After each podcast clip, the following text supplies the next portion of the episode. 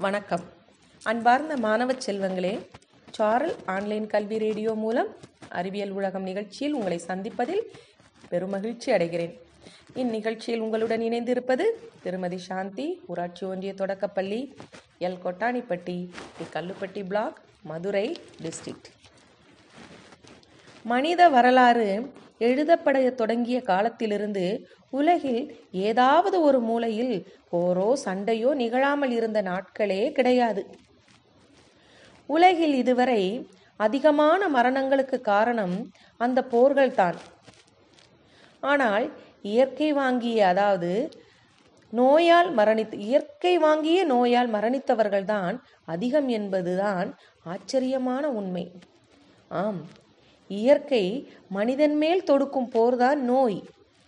அந்த நோய்களுக்கான காரணங்களை கண்டறிந்து உயிர்களை காப்பாற்றக்கூடிய மருத்துவர்களும் மருந்துகளும் அதனை கண்டுபிடிக்கும் விஞ்ஞானிகளும் கடவுள் அந்தஸ்துக்கு உயர்த்தப்படுகின்றனர். இதில் ஏதாவது ஆச்சரியம் இருக்கா? இல்லை. இன்று நாம் சந்திக்க இருக்கும் வரலாற்று நாயகர் யார் தெரியுமா?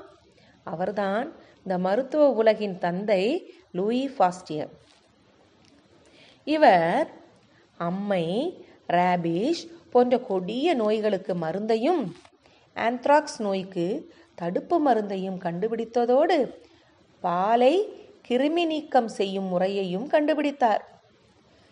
அவர் அவருடைய கண்டுபிடிப்புகள் தான் பின்னாளில் பல்வேறு தடுப்பூசிகளும் மருந்துகளும் கண்டுபிடிக்க காரணமாக இருந்தது. ஆயிரத்தி எண்ணூற்றி இருபத்தி ரெண்டு டிசம்பர் இருபத்தி ஏழில் கிழக்கு பிரான்சில் பிறந்தார் லூயி பாஸ்டியர் சிறு வயதிலிருந்தே நாட்டுப்பற்றும் இயற்கை பற்றும் கொண்டிருந்தார். அறிவியலும் ஓவியம்தான் அவருக்கு மிகவும் பிடிக்குமாம். பல்வேறு ஆராய்ச்சிகள் மூலம் காற்றில் கூட கிருமிகள் இருக்கிறது என கண்டுபிடித்து சொன்னார் பாஸ்டர். புதிதாக கறந்த பாலை அப்படியே வைத்திருந்தால் என்ன நடக்கும்?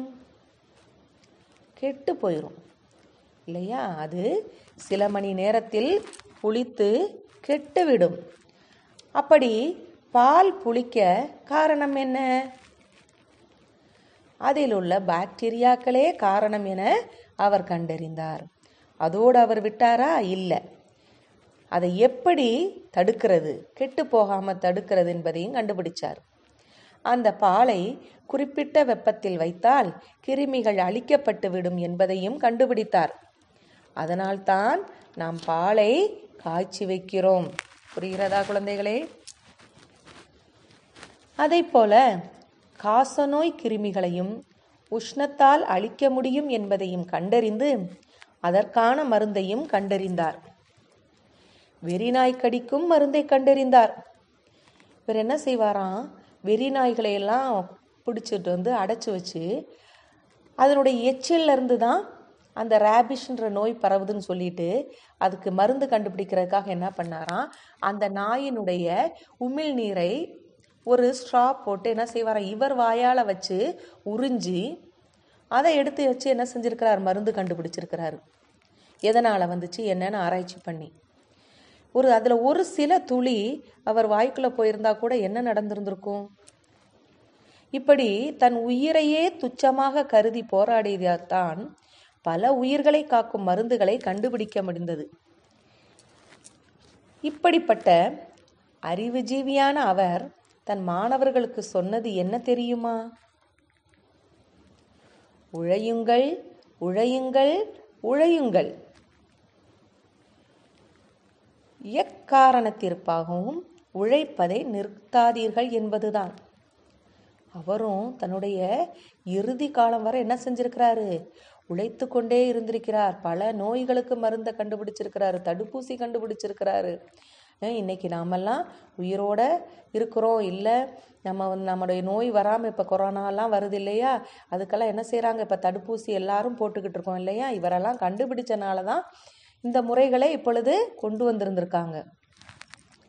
ஆயிரத்தி எண்ணூற்றி தொண்ணூற்றி ஐந்து செப்டம்பர் இருபத்தி எட்டாம் தேதி அவர் காலமானார். அவரை மருத்துவ உலகின் தந்தை என்றும் மனித குலத்தின் இரட்சகர் என்றும் உலகம் போற்றுகிறது. இயற்கையை வென்ற இம்மாமனிதன் போல தன்னம்பிக்கையுடன் இருந்தால் விண்ணையும் ஜெயிக்கலாம். நன்றி.